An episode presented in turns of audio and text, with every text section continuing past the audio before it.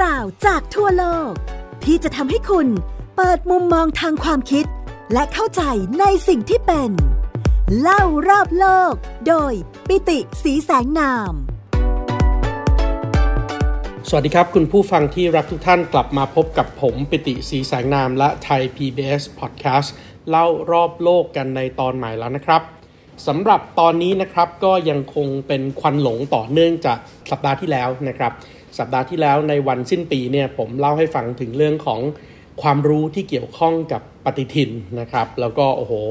มีคุณผู้ฟังหลายๆท่านนะครับก็ให้ความสนใจมากเลยนะครับเรื่องของปฏิทินนะครับว่าเออจริงๆแล้วถือว่าเป็นองค์ความรู้ใหม่ด้วยนะครับยังไม่เคยได้รู้มาก่อนเลยทั้งๆที่เราเองก็ใช้ปฏิทินกันมาอย่างต่อเนื่องยาวนานตลอดทั้งชีวิตนะครับแต่ว่าเราก็สนใจแต่เฉพาะดูในเรื่องของวันนะครับว่าเอ๊ะวันนี้เป็นวันอะไรนะครับแต่ว่าไม่ได้รู้ว่าโอ้โหจริงๆแล้วที่มาที่ไปนะกว่าจะมีการจัดการออกมากลายเป็นปฏิทินอย่างที่เรารู้จักทุกวันนี้เนี่ยมันมีความซับซ้อนนะครับมันมีที่มาที่ไปนะครับปฏิทินไทยกับปฏิทินของโลกตะวันตกเองในอดีตก็มีความไม่เหมือนกันด้วยนะครับเพราะว่าแน่นอนมุมต่างๆนะครับทิศทางต่างๆการสังเกตพระอาทิตย์การสังเกตดวงจันทร์ในแต่ละวันเนี่ยก็มีความแตกต่างกันแล้วก็อีกเรื่องหนึ่งที่หลายๆท่านเล่าให้ฟังแล้วก็สนใจกันมากๆเลยด้วยนะครับก็คือเรื่องของปฏิทินน้ำเอียงนะครับผมเล่าให้ฟังถึงที่มาที่ไปของปฏิทินนี้มาแล้วนะครับว่ามาจากเรื่องของโหรนะครับชาวจีนที่เดินทางมาในประเทศไทยนะครับก็เลยมีคุณผู้ฟังนะครับช่วยส่งข้อมูลมาเพิ่มเติมนะครับจาก Facebook ของ China Face นะครับซึ่ง China Face เนี่ยก็เป็น Facebook ทางการของจีนนะครับของสำนักข่าวจีนนะครับที่เผยแพร่ประชาสัมพันธ์เรื่องราวต่างๆที่เกี่ยวข้องกับประเทศจีนนะครับแล้วก็มีการนำเอาข้อเขียนนะครับของคุณประวินอมัยบ่ายคล้อยนะครับมาลงขยายความเพิ่มเติมนะครับโดยรายละเอียดที่ผมอยากจะนำมาเพิ่มเติมวันนี้นะครับก็คือเรื่องของปกครับปกของปฏิทินน้ำเอียงเนี่ยถือว่าเป็น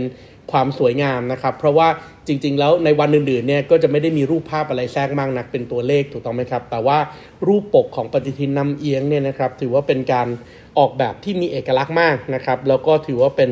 ความหมายมงคลมากๆปฏิทินน้ำเอียงเนี่ยนะครับเป็นปฏิทินซึ่งมีการออกแบบภาพปกเป็นโทนสีแดงนะครับมีรูปเทพเจ้านะครับเทพเจ้าที่เราเห็นก็คือถ้าเป็นในในภาพนะครับผมคิดว่าหลายๆท่านอาจจะคุ้นชินกับปฏิทินน้ำเอียงนะครับก็จะเป็นรูปของเซียนหรือว่าเป็นผู้เฒ่าที่เรียกว่าผู้เฒ่าซิ่วนะครับก็เป็นหนึ่งในสามของ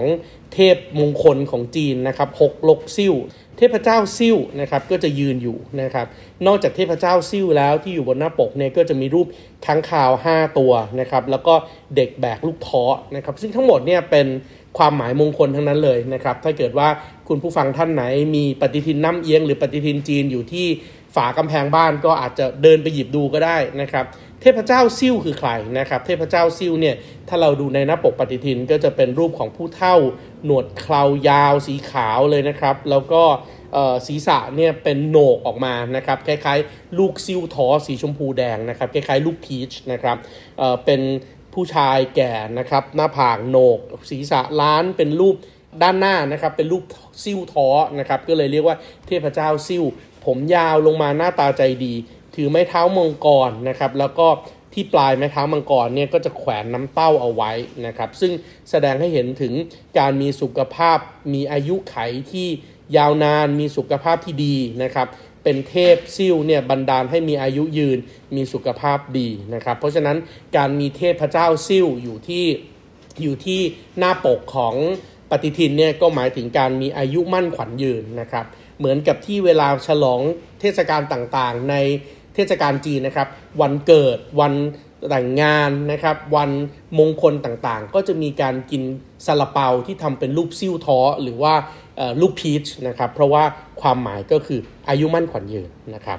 มีรูปเทพเจ้า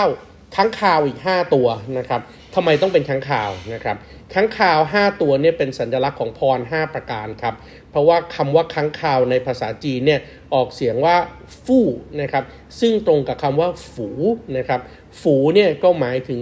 การมีความสุขหรือว่าการอวยพรนะครับซึ่งก็มีคำอยู่ห้าคำด้วยนะครับนั่นก็คือคำว่า อู้ฟู่นะครับหลายๆท่านได้ยินคำว่าอู้ฟู่เนี่ยก็อาจจะนึกว่าเป็นภาษาไทยถูกต้องไหมครับที่เวลาเราบอกโอ้โหร่ำรวยอู้ฟู่อย่างเงี้ยนะครับจริงๆแล้วคำว่าอู้ฟู่เนี่ยก็มาจากคำว่าอูที่แปลว่าเลขห้านะครับแล้วก็ฝูที่แปลว่าความสุขความสุขห้าประการหรือว่าอู้ฝูเนี่ยนะครับตามคติของจีนประกอบไปด้วยอะไรบ้างครับประกอบไปด้วยฉางโซ่นะครับฉางโซ่ก็ความสุขประการที่หนึ่งก็คือมีอายุยืนนานนะครับความสุขประการที่สองฟู่กุ้ยนะครับฟู่กุ้ยเนี่ยหมายถึงการมีทรัพย์สินเงินทองทรัพย์สลึงคานที่มั่งคั่งนะครับประการที่สามคันหนิงนะครับคันหนิงเนี่ยนอกจากอายุยืนแล้วต้องสุขภาพดีด้วยนะครับอายุยืนแต่ติดเตียงก็ไม่มีประโยชน์นะครับอันต่อมาก็คือห่าวเตอะห่าวเตอะเนี่ยโอ้บางทีก็ใช้เป็นคำทักทายกันใช่ไหมครับเหมือนกับคำว่าหนีห่าวนะครับที่แปลว่าสวัสดีของชาวจีนนี่ก็คือการทักทายว่าคุณสบายดีไหมนะครับคนตอบว่าห่าวเตอะนะครับก็แปลว่ามีจิตใจสงบนะครับแล้วก็ประการสุดท้ายสำหรับสังคมจีนสำหรับคนจีนเนี่ยเขาถือว่าการตายอย่างสงบหรือว่าสั้นจงเนี่ยนะครับก็ถือว่าเป็นพรอันประเสริฐด้วยนะครับสังคมจีนเนี่ยเป็นสังคมที่คิดไปไกลนะครับแล้วก็ชีวิตหลังความตายกับชีวิตในขณะที่ยังมีชีวิตอยู่เนี่ยมันเป็นส่วนต่อขยายซึ่งกันและกันนะครับคนตายไม่ได้หายไปไหนนะครับชีวิตของคนตายเนี่ยก็ยังคงวนเวียนอยู่กับคนเป็นนี่แหละนะครับสังเกตได้จากอะไรสังเกตได้จากตอนที่เราเคยคุยกันเรื่องของโต๊ะจีนเรื่องของฮวงจุ้ยเรื่องของฮวงซุยจำได้ไหมครับที่เราพูดถึงวันเชงเหมงเนี่ยนะครับที่บอกว่าโอ้วิญญาณต่างๆของบรรพบุรุษก็จะกลับมากินอาหารร่วมกันกับกับลูกหลานได้เพราะฉะนั้นการตายไม่ได้ไปไหนครับการตายก็ยังอยู่ตรงนั้นแหละนะครับอาจจะกลับมาอยู่กับลูกหลานอาจจะสิงสถิตอยู่ที่ฮวงซุยนะครับหรือว่าอาจจะมีบางส่วนที่ไปอยู่ในสวรรค์นะครับเพราะฉะนั้นการตายอย่างมีความสุขการตายอย่างสงบสุขเนี่ยก็ถือว่าเป็นหนึ่งในพรห้าประการเพราะนั้นพรห้าประการที่เรียกว่าอู้ฝูหรือว่าอู้ฝูเนี่ยนะครับแล้วก็ใช้คำพ้องเสียงเป็นลูกค้างคาวห้าตัวค้างคาวตัวที่หนึ่งก็หมายถึงอายุยืนยาวค้างคาวตัวที่สองทรัพย์สินเงินทองค้างคาวตัวที่สามสุขภาพดีค้างคาวตัวที่สี่จิตใจสงบและค้างคาวตัวที่ห้าก็คือการตายอย่างสงบสุขทั้งหมดก็คือวงจรชีวิตที่สงบสมบูรณ์นะครับนอกจากนั้นแล้วนะครับก็ยังมีรูปเด็กๆอีกนะครับที่เดินถือลูกท้อถือคาถานะครับซึ่งเด็กๆก็แน่นอนเป็นตัวแทนแห่งวัยเยาว์แล้วก็ความมีชีวิตชีวานะครับลูกท้อคือการมีอายุยืนนะครับส่วนคาถายู่อีเนี่ยนะครับก็หมายถึง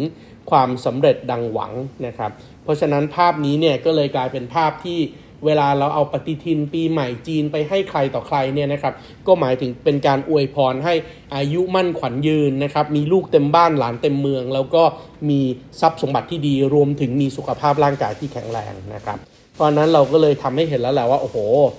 ปฏิทินเนี้ยมันไม่ใช่ปฏิทินธรรมดานะครับแต่ว่าเป็นปฏิทินที่อยู่คู่บ้านของคนไทยเชื้อสายจีนกันมาต่อเนื่องยาวนานนะครับแล้วก็แล้วก็ถือว่าเป็นสิ่งมงคลประจำบ้านด้วยแต่ว่าถามว่าเอ๊ะแล้วนอกจากปฏิทินจีนแล้วมีปฏิทินไทยไหมคำตอบก็คือมีนะครับปฏิทินไทยนะครับคนไทยเราเองเนี่ยก็ไม่ได้แตกต่างจากชาติอื่นๆนะครับในตอนที่แล้วผมเล่าให้ฟังว่าชาวกรีกโบราณมองขึ้นไปบนท้องฟ้าเห็นพระจันทร์เห็นการเคลื่อนย้ายของดวงดาวต่างๆแล้วก็บันทึกไว้คนไทยก็เช่นเดียวกันนะครับเรามีหลักฐานนะครับในเรื่องของการมองพิจารณาท้องฟ้าดาราศาสตร์การเคลื่อนย้ายของดวงดาวและที่สำคัญที่สุดก็คือพระจันทร์มาต่อเนื่องยาวนานนะครับเรามีการนับปีนะครับตามวิธีคิดของจันทรคติเพราะฉะนั้นปฏิทินของไทยแท้แต่ดั้งเดิมเนี่ยจะเป็นปฏิทินจันทรคตินะครับแล้วก็มีการนับปีเป็นมหาศักราชเป็นจุลศักราชต่อเนื่องเรื่อยมาโดยบิดาของวิทยาศาสตร์ไทยนะครับซึ่งท่านเก่งในเรื่องของการคำนวณเก่งในเรื่องของภาษาต่างประเทศสามารถที่จะได้รับการถ่ายทอดเทคโนโลยีในเรื่องของการคำนวณชั้นสูงนะครับทางดาราศาสตร์มาจากโลกตะวันตกเนี่ยแล้วเราก็เคยพูดถึงประวัติของท่านไปแล้วถูกต้องไหมครับนั่นก็คือพระบาทสมเด็จพระจอมเกล้าเจ้าอยู่หัวซึ่งท่านเองก็มีช่วงชีวิตอยู่ในวันเวลาเดียวกันนะครับกับที่มีบุคคลสำคัญของโลกเดินทางมาที่ประเทศไทยเพื่อถ่ายทอดศิลปวิทยาการอย่างเช่นสังฆราชปาเลอกัวแล้วก็คุณหมอแบรดลี่นะครับหรือว่าหมอปลัดเลนะครับเพราะนั้นก็มีการคำนวณ น, นะครับซึ่งพระบาทสมเด็จพระจอมเกล้าเจ้าอยู่หัวเนี่ยก็มีการ คำนวณปีปฏิทินในปีปฏิทินจันทรคตินะครับขึ้นมาใหม่ด้วยเพื่อให้ปฏิทินจันทรคติของไทยเราเนี่ยมันมีความสอดคล้องพ้องกันแล้วก็แม่นยำมากยิ่งขึ้นรวมถึงมีการแนะนำแล้วก็เทียบเคียงหรือว่า synchronize นะครับปฏิทินจันทรคติของไทยกับปฏิทินสุริยคติแบบสากลด้วยนะครับโดยเฉพาะกับปฏิทินที่ผมเล่าให้ฟังไปเมื่อครั้งที่แล้วนั่นก็คือปฏิทินกรีกอเรียนเพราะนั้นขออนุญาตนำเอาเรื่องของไทยลูน่าคาเลนเดอร์หรือว่าปฏิทินจันทรคติที่เราเองใช้กันอยู่ในประเทศไทยเนี่ยมานำเสนอคุณผู้ฟังต่อเนื่องเลยนะครับปฏิทินจันทรคติของประเทศไทยเราเนี่ยปกติเราจะมีพูดถึงด้วยกันอยู่สองแบบนะครับปฏิทินจันทรคติแบบแรกนี่เรียกปฏิทินหลวงหรือว่าปฏิทินราชการนะครับเป็นแบบอย่างปฏิทินที่ใช้กันมาต่อเนื่องยาวนานนะครับอาศัยการกำหนดรูปแบบวันเดือนปีตามแบบจันทรคตินะครับแต่ว่าปัญหาก็คือการกำหนดวันเดือนปีแบบนั้นน่ะมันไม่ได้มีสูตรการคำนวณแบบชัดเจนตายตัวนะครับขึ้นกับพระสงฆ์ของไทยในคณะมหานิกายที่จะออกมากำหนดวันเดือนปีในแต่ละช่วงเวลาแล้วก็ประกาศใช้ในราชการต่างๆแล้วก็ใช้ต่อเนื่องกันมาตั้งแต่สมัยอยุธยาจนถึงสมัยของรัตนโกสินทร์ตอนต้นจนกระทั่งล้นเกล้ารัชกาลที่สี่นะครับได้มีการคำนวณสูตรปฏิทินขึ้นมาใหม่โดยใช้หลักการทางดาราศาสตร์แล้วก็การคำนวณชั้นสูงนะครับท่านจะเรียกปฏิทินนี้ว่าปฏิทินจันทรคติปักขะคณนานะครับซึ่งปฏิทินจันทรคติปักขะคณนาเนี่ยนะครับก็จะมีความแม่นยำมากยิ่งขึ้นมีสูตรคำนวณทางดาราศาสตร์ที่ตายตัวมากยิ่งขึ้นนะครับแล้วก็รัชกาลรัชกาลที่สี่เองเนี่ยนะครับก็นำมาประยุกต์ใช้นะครับแล้วก็สนับสนุนให้คณะสงฆ์นะครับธรรมยุติกนิกายเนี่ยใช้กันเวลาเราพูดถึงปฏิทินจันทรคติเนี่ยนะครับเวลาดูเนี่ยก็แน่นอนดูเอาการเปลี่ยนแปลงรูปร่างของดวงจันทร์เป็นหลักการเปลี่ยนแปลงรูปร่างของดวงจันทร์ก็ต้องเริ่มต้นจากคืนเดือนดับคืนที่มองไปบนท้องฟ้าแล้วไม่เห็นดวงจันทร์เลยหลังจากนั้นดวงจันทร์ก็จะค่อยๆปรากฏขึ้นในคืนถัดไปเป็นรูปเสี้ยวทีละนิดทีละนิดทีละนิดแล้วก็ค่อยๆโตขึ้นนะครับช่วงนี้เราเรียกว่าเป็นคืนข้างขึ้นต่อจากคืนข้างขึ้นในที่สุดก็จะเป็นคืนซึ่งอยู่ระหว่างข้างขึ้นกับข้างแรมถูกต้องไหมครับพอขึ้นมาเต็มที่แล้วดวงจันทร์สุกสว่างเป็นวงกลมโตเต็มที่แล้วก็เตรียมที่จะหดตัวลงเราเรียกคืนนั้นว่าคืนเดือนเพ็ญหลังจากนั้นพระจันทร์ก็จะค่อยๆแหว่งไปเรื่อยๆเรื่อยๆจนกลายเป็นเสี้ยวเล็กลงเล็กลงเล็กลงจนในที่สุดมืดไปทั้งดวงหรือว่าเป็นคืนข้างแรมวิธีการบันทึกนะครับของปฏิทินจันทรคติแบบไทยเนี่ยนะครับเราถือว่าวันอาทิตย์เป็นวันที่หนึ่งเพราะนั้นวันที่หนึ่งคือวันอาทิตย์นะครับวันที่สองคือวันจันทร์วันที่สามคือวันอังคารวันที่สี่วันพุธวันที่ห้าวันพฤหัสวันที่หกวันศุกร์แล้วก็วันเสาร์วันที่เจ็ดแล้วก็มีวิธีการเขียนตัวเลขเพื่อที่จะบอกเลขวันนะครับโดยใช้เครื่องหมายไพยัญชนะน้อยนะครับหลายๆท่านอาจจะนึกไพยัญชนะน้อยไม่ออกนะครับไพยัญชนะน้อยก็คือเวลาเราจะย่อคำอ่ะเราใช้ไพยัญชนะน้อยถูกต้องไหมครับหรือเรามีเครื่องหมายที่บางคนเรียกว่าเก้ารอเก้าอ่ะที่บางคนก็อ่านว่าอื่นๆอีกมากมายเนี่ยนะครับไอ้เก้ารอเก้าเนี่ยสัญลักษณ์เลขเก้าที่อยู่หน้ารอลิงแล้วก็เลขเก้าที่อยู่ข้างหลังไอ้สัญลักษณ์ที่มองคล้ายๆเลขเก้าเนี่ยคือไพยัญชนะน้อยนะครับเพราะฉะนั้นเวลาเขียนไพยัญชนะน้อยไว้นะครับแล้วมีการกำกับด้วยเลขสามเลขจะเป็นการบอกวันเดือนปีตามวิธีคิดจันทรคติแบบไทยยกตัวอย่างเช่นนะครับถ้าสมมติว่ามีเลขหนึ่งแล้วก็มีเครื่องหมายไพยัญชนะน้อยแล้วก็มีเลขสองอยู่ข้างบนที่เหนือเหนือไพยัญชนะน้อยนะครับแล้วก็มีเลขสามอยู่ข้างหลังไพยัญชนะน้อยนะครับหนึ่งอยู่ข้างหน้านะครับไพยัญชนะน้อยแล้วมีเลขสองอยู่ข้างบนแล้วมีเลขสามอยู่ข้างหลังแบบนี้เราจะอ่านว่าเป็นวันที่หนึ่งก็คือวันอาทิตย์และเนื่องจากเลขสองมันขึ้นไปอยู่บนไพยัญชนะน้อยก็คือวันที่หนึ่งวันอาทิตย์ขึ้นสองค่ำเดือนสามนะครับอย่างนี้เป็นต้น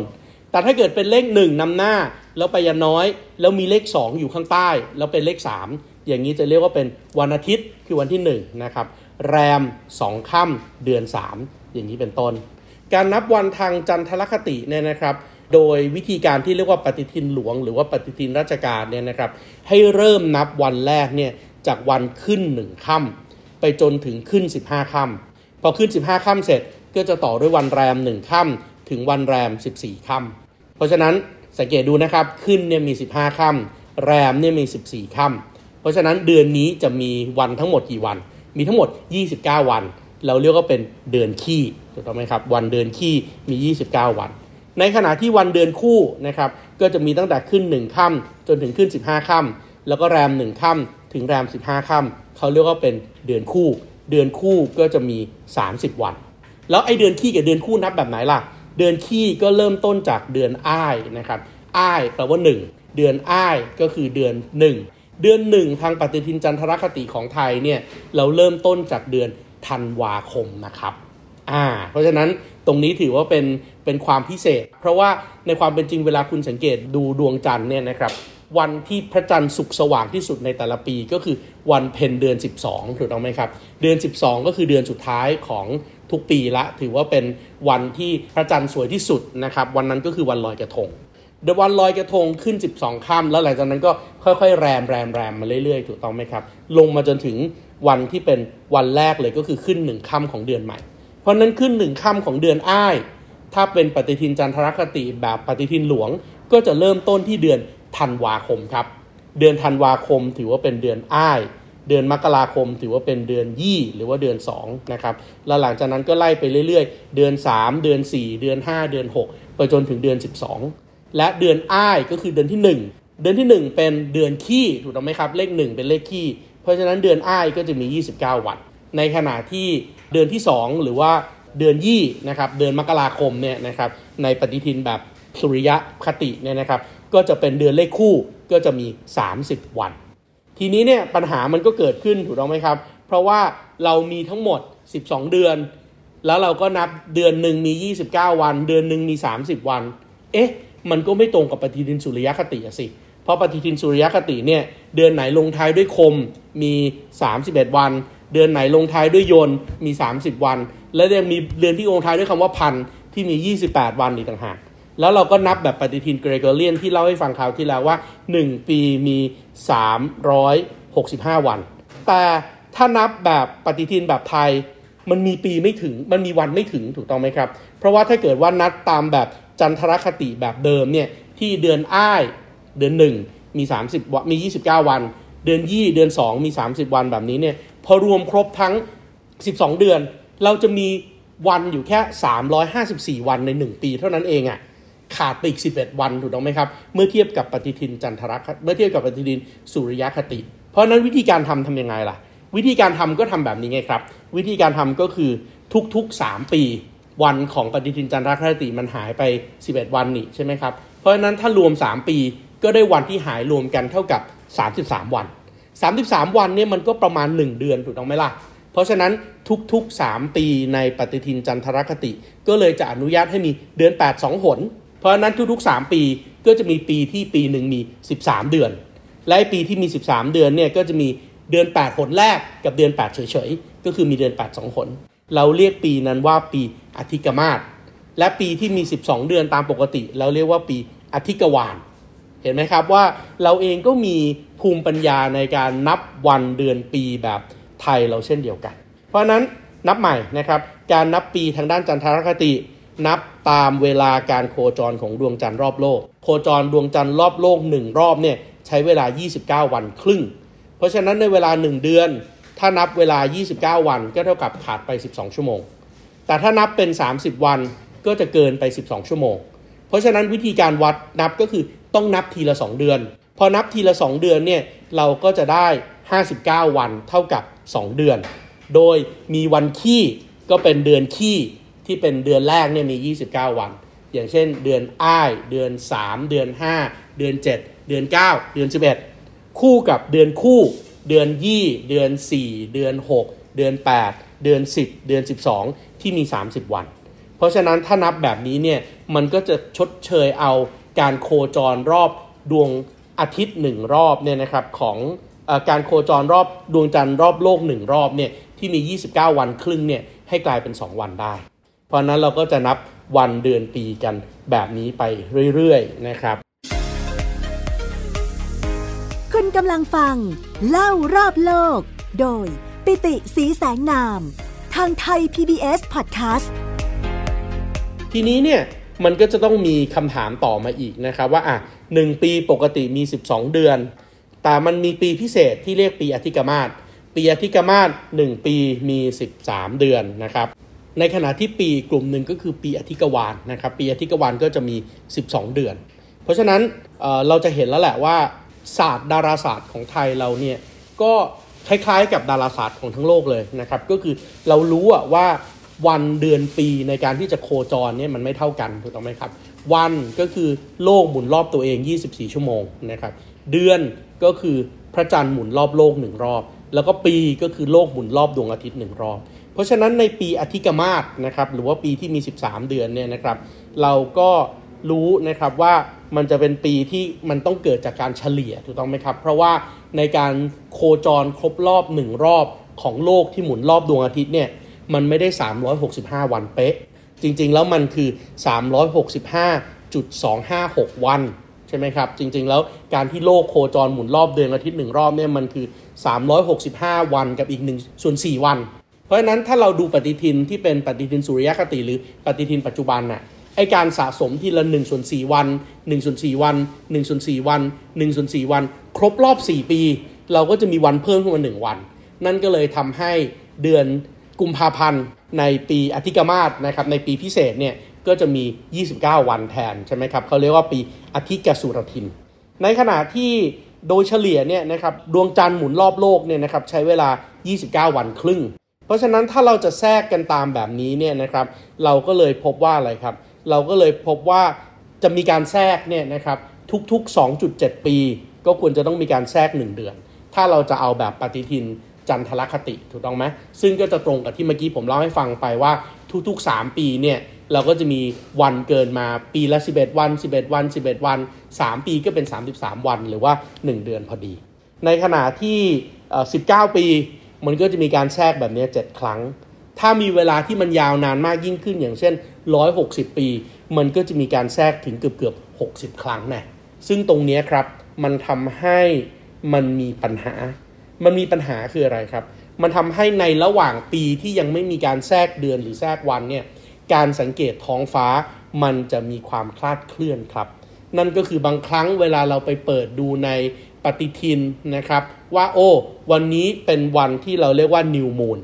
นิวมูนภาษาอังกฤษภาษาไทยก็คือวันเดือนดับวันเดือนดับหรือว่าวันที่ท้องฟ้าควรจะมืดสนิทที่สุดของปีที่เขียนอยู่ที่ปฏิทินแต่ปรากฏว่าถ้ามันเป็นคืนที่ท้องฟ้าแจ่มใส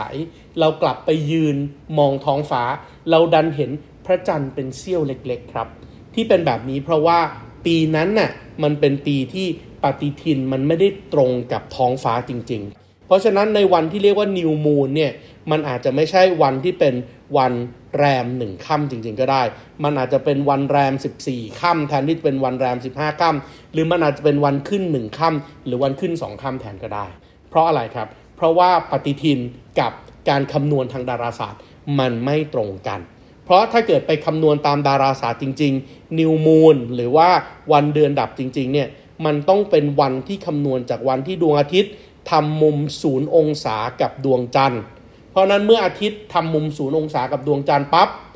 มันจะไม่มีแสงสะท้อนของดวงอาทิตย์ไปตกที่ดวงจันทร์แล้วสะท้อนเข้าตาเราทำให้เราเห็นทำให้เราเห็นพระจันทร์มีแสงการที่เราเห็นพระจันทร์มีแสงไม่ใช่เพราะพระจันทร์มีแสงในตัวเองถูกต้องไหมครับ